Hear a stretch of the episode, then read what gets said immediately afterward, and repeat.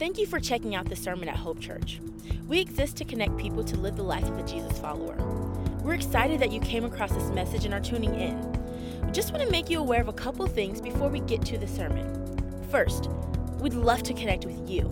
You can follow us on our social networks by searching at Hope Church LV. Also, be sure to check out our website, hopechurchonline.com. There, you have access to other resources, information about who we are, and where we're going as a church, as well as an opportunity to give to what God is doing through our church. Once again, thanks for checking out this sermon. Please let us know if there's any questions you have or any way we can come alongside you and your family. Enjoy the message. Early on in my life as a follower of Jesus, I heard a statement that was made by a man named A.W. Tozer. And that statement deeply impacted my life then and has continued to impact my life even today. And here's the statement that I heard from A.W. Tozer What comes into our minds when we think about God is the most important thing about us.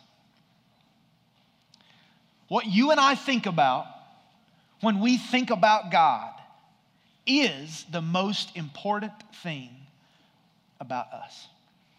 Last Sunday, we started a brand new teaching series here at Hope called Miracles. And the attribute of God that I thought about most last Sunday when we launched this new series was the attribute of God's bigness. And here's what's so powerful about that I do not think we can really engage our hearts and our minds in this reality of a miracle working God unless we first engage our hearts and our minds around the bigness of our God. The bigness of our Heavenly Father is clear throughout the scriptures. One of those places that speaks about His bigness is in Isaiah chapter 66. Listen to these verses. This is what the Lord says Heaven is my throne, and the earth is my footstool. Could you build me a temple as good as that? Could you build me such a resting place? My hands have made both heaven and earth. They and everything in them are mine. I, the Lord, have spoken. Our God is a big God. And because of that, this reality is true. There is nothing too big for God.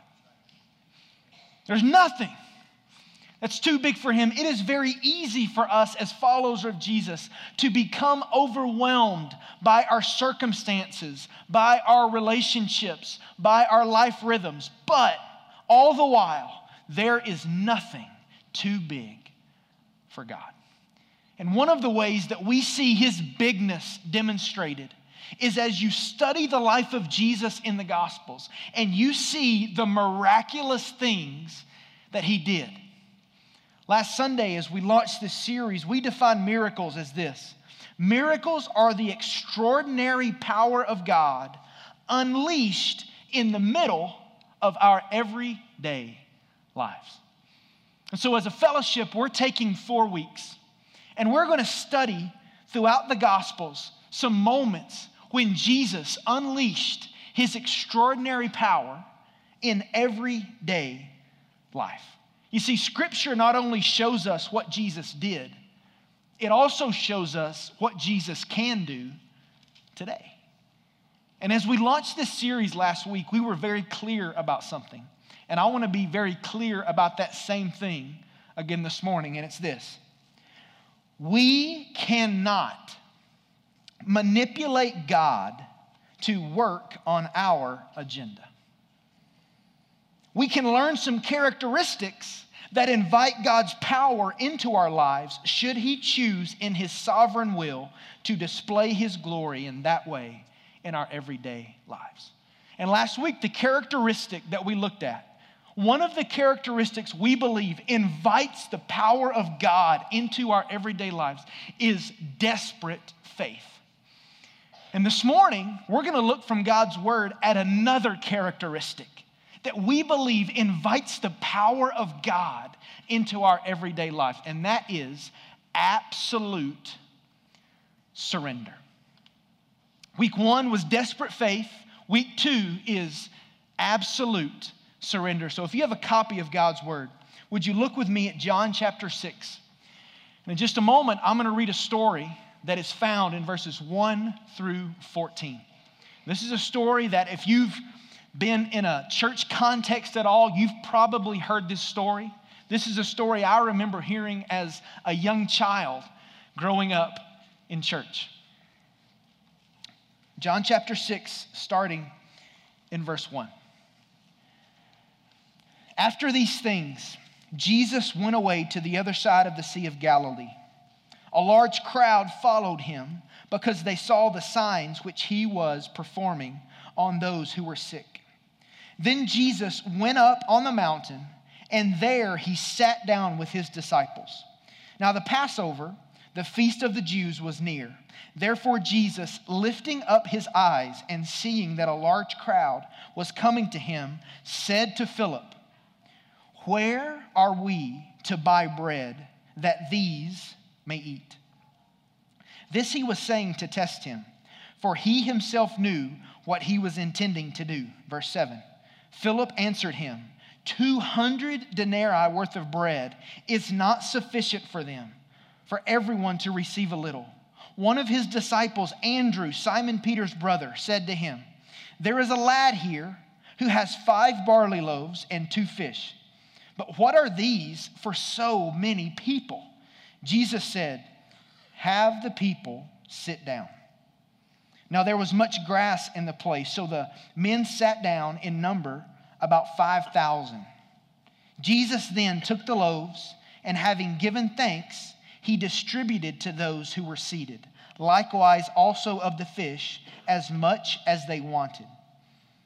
When they were filled, he said to his disciples, Gather up the leftover fragments, so that nothing will be lost. So they gathered them up and filled 12 baskets with fragments from the five barley loaves, which were left over by those who had eaten. Verse 14.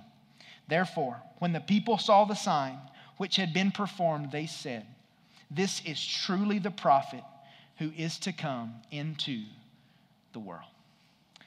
Out of these verses today, I want us to look at four lessons about absolute surrender. Four lessons that come right out of this text that will challenge us today in the area of absolute surrender. But before we get to lesson number one, I wanna, I wanna throw out a question to you. And it's a challenging question, but I want it to settle in our hearts as we work through this text of Scripture. And then at the end of our message, we're to come back and talk about it a little bit more and what it looks like in our lives. But here's, here's the big question today Am I willing to surrender all that I have to God and trust Him with the outcome? I want us today to do an inventory, and I want you to think about what God has placed in your hands. Are you at a place as a follower of Jesus where you are willing to surrender all that has been placed in your hands to surrender that to God and trust Him with the results. So let that settle on your heart for a few minutes as we walk through these lessons today. Here's the first lesson we see in this text about absolute surrender the activity of God is not limited by the resources of man. The activity of God, the extraordinary power of God, is not limited by the resources of man. Verse 3 tells us that Jesus and his disciples had made their way up to a mountain, and it says they were sitting there. Now, we don't know if they were sitting in a circle and just telling stories, if they were spread out and looking over the horizon, but at some point, as they're seated on this mountain, Jesus looked out and he saw a crowd of people that was coming to him. And when he saw this crowd of people, he asks Philip an unheard of question. Now, here's why the question Jesus asked Philip was so unheard of. Because the Bible records that among this crowd were 5,000 men. But that does not include the women and the children that were also gathered in this crowd. So, scholars and historians tell us that in total, this crowd numbered somewhere between 15 to 25,000 people. Now, just to give you a little context about what this looks like, there's a race here in Vegas that's being ran this weekend, the Rock and Roll Marathon. And in years past, the runners within that race have totaled somewhere between 15 to 25,000 people. I want to show you a picture of exactly what that looks like.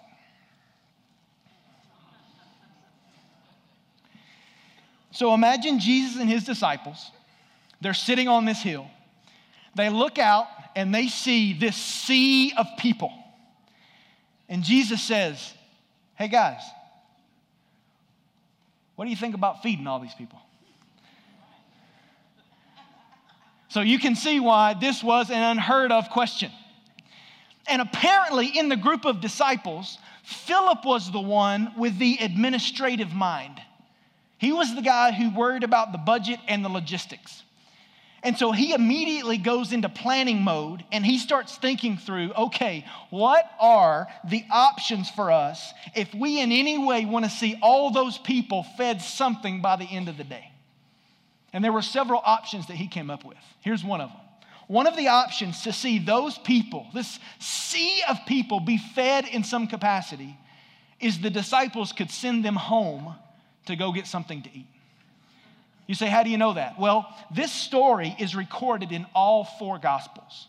And in Matthew's account of this story, here's what the Bible says When it was evening, the disciples came to him, meaning Jesus, and said, The place is desolate, and the hour is already late. So send the crowds away, that they may go into the villages and buy food for themselves. So, as Philip is processing, okay, how do we respond to Jesus' request? One option is we send all of them home and tell them to go get their own food. That's one option. Here's a second option that he talks about they could buy food for all the people. And I don't know how Philip did the math, how he put it together, but he says in verse 7 200 denarii worth of bread is not sufficient for them for everyone to receive a little. Now, what in the world is denarii? Well, that is a Roman silver coin equivalent to one day's wage for a working man. So 200 of those would equate to eight months worth of wages. In our city, the average median income is just over $51,000. That would mean to feed this crowd on that day it would be around $34,000. A small fortune that is not even going to satisfy everyone's hunger. So Philip is struggling here. He's thinking through some logistics. I love what John MacArthur says about Jesus and Philip in this story. Listen to this statement. Jesus was not trying to discover what Philip was thinking, since he already knew that nor did he need Philip's input to help him formulate a plan. He knew that Philip knew of no place to get bread and had no plan to provide it. The Lord's purpose in questioning Philip was to test him, for he himself knew what he was intending to do, and it had nothing to do with buying bread. As he does with all his people, the Lord poses the dilemma as a way of testing the disciples to strengthen their faith. So we see the options that Peter establishes. Well, there's another option. One of the other disciples, his name was Andrew. And apparently, Philip was the administrator, Andrew was the doer. And somehow, someway, Andrew had engaged the crowd and he went around looking to see if anyone had anything to eat. I don't know if he stood on the mountain and was screaming at the people. I don't know if he went through the crowd and was saying, Hey, Jesus is hungry. Does anybody have any food? But somehow, someway, Andrew found this little boy who, for all intents and purposes, had a happy meal. And Andrew comes into the picture in verse 8 and says, There is a lad here who has five barley loaves and two fish. But what are these for so many people? Andrew brings a third option. Philip has said, Send them home. We can figure out the money thing, but it's way too much and not sufficient. And then Andrew comes with option three. He says, Hey, I have a boy's lunch. So after all of the discussion, the disciples walk up to Jesus and they hand him a happy meal. And they're basically of the opinion of Jesus, what you've asked is absolutely impossible. Have you ever been there? Where you, you look at the need, you look at what's in your hands, and you think to yourself, there's no way. There's no way. That's exactly where the disciples found themselves in response to Jesus' question. I love what the Bible Knowledge Commentary says.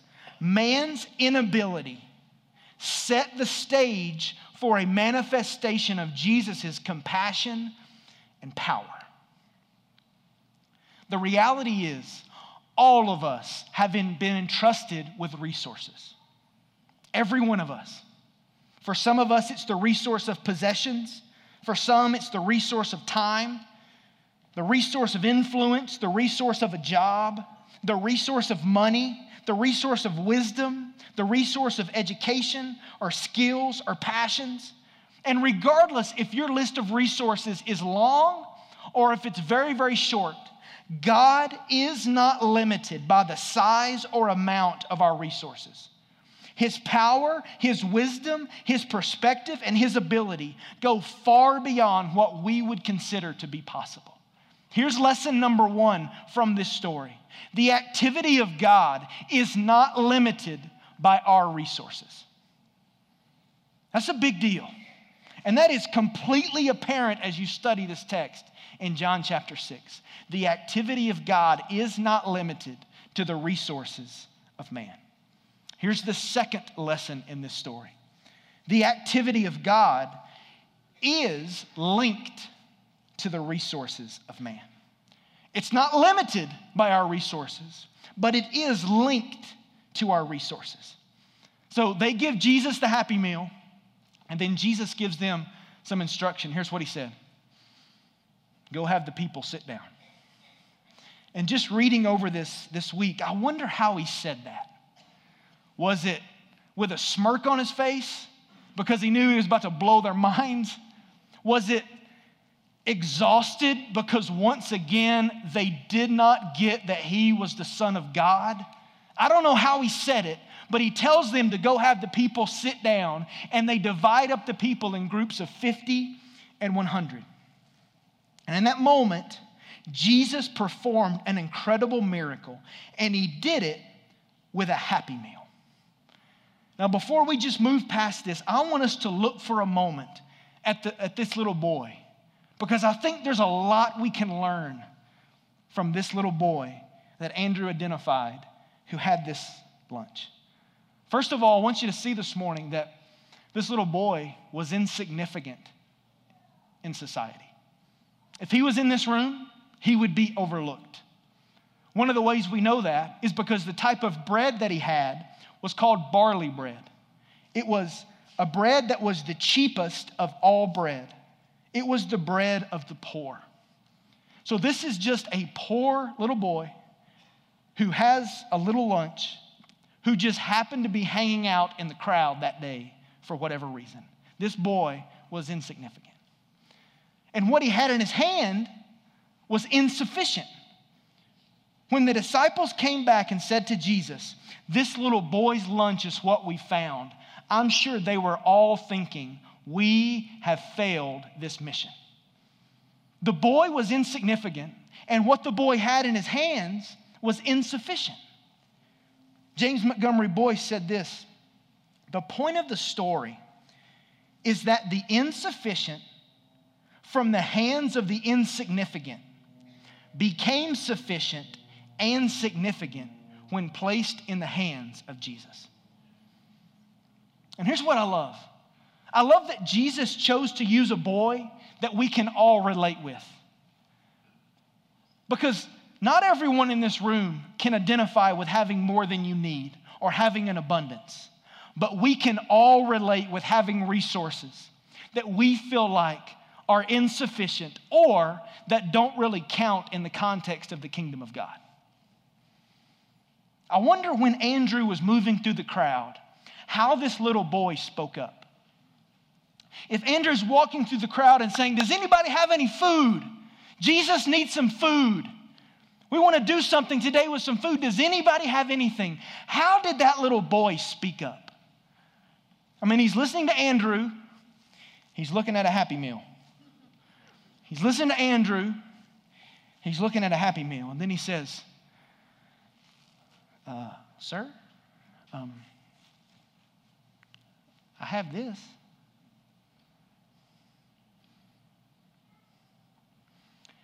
If we were to go around this room today and I was to ask you to speak up about what resources you have in your hand, I'm sure there are a lot of us that would say, uh, well, this, this is all I have. You may say today, well, all I really have is some extra time. All I really have is a passion to help people. All I have is a skill that maybe I can teach others. All I have is a small platform of influence. All I have is an extra vehicle or some extra clothing or more furniture than I need or my own business. I'm just ordinary and insignificant. And that's the beauty of the challenge from this little boy is that today, even though some of you may feel ordinary and insignificant, we are to bring that to our God and lay it to Him because He is significant and He is sufficient. William Barclay said, It may be that the world is denied miracle after miracle and triumph after triumph because we will not bring to Christ what we have and what we are. That's the second lesson in this story. The third lesson is this God delights in our surrendered resources. God delights in our surrendered resources. So the disciples go and they have the people sit down. And then Jesus took the food, and the Bible says he prayed over it. And I was thinking this week, what were some of the things that were captured in that prayer? I mean, he's looking over a sea of people, and he's got a happy meal, and he starts praying over it. I would imagine two things for sure that were in his prayer some excitement because he knew his extraordinary power was about to be unleashed in the lives of these people. I believe that was a part of his prayer. I also believe that there was joy because of the generosity, because of the absolute surrender of this little boy. I want you to think about something this morning.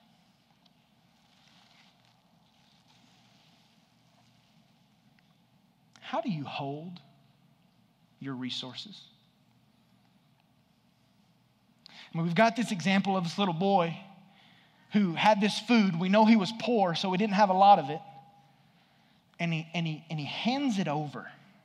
He lives loosely with what was in his hands. If I'm transparent this morning, there are many days, and when it comes to what God's put in my hand, I, I give him my leftovers. I mean, the boy could have eaten several pieces of the bread and eaten the meaty parts of the fish and just handed the leftovers to Jesus. But he said, No, Lord, I'm going to give you my best. The principle is not that God delights in resources. He doesn't need our resources. He owns the cattle on a thousand hills. He spoke and created the universe. He does not need our resources. He delights in our surrendered resources. Because you see, for him, it's way more about our heart than it is really what's in our hands. That's a challenging principle from this little boy. God delights not in our resources because he doesn't need them. God delights in our surrendered resources. The fourth lesson that we learn from this story is this God will accomplish more with my resources than I ever thought possible. God will accomplish more with my resources than I ever thought possible. You can just imagine this little boy leaving his tent or his home or his village, and he has this, this lunch. He never dreamed that that day Jesus was going to use that small amount of food to bless and impact thousands of people. But that is the way that things work in the economy of God. We can invest a little, and God uses it to have impact and influence on a lot. God will accomplish more with my resources and your resources than we ever thought possible. I love what the Bible says in Ephesians chapter 3. Now, to him who is able to do far more abundantly above all that we can ask or think, according to the power that works within us. That's the principle.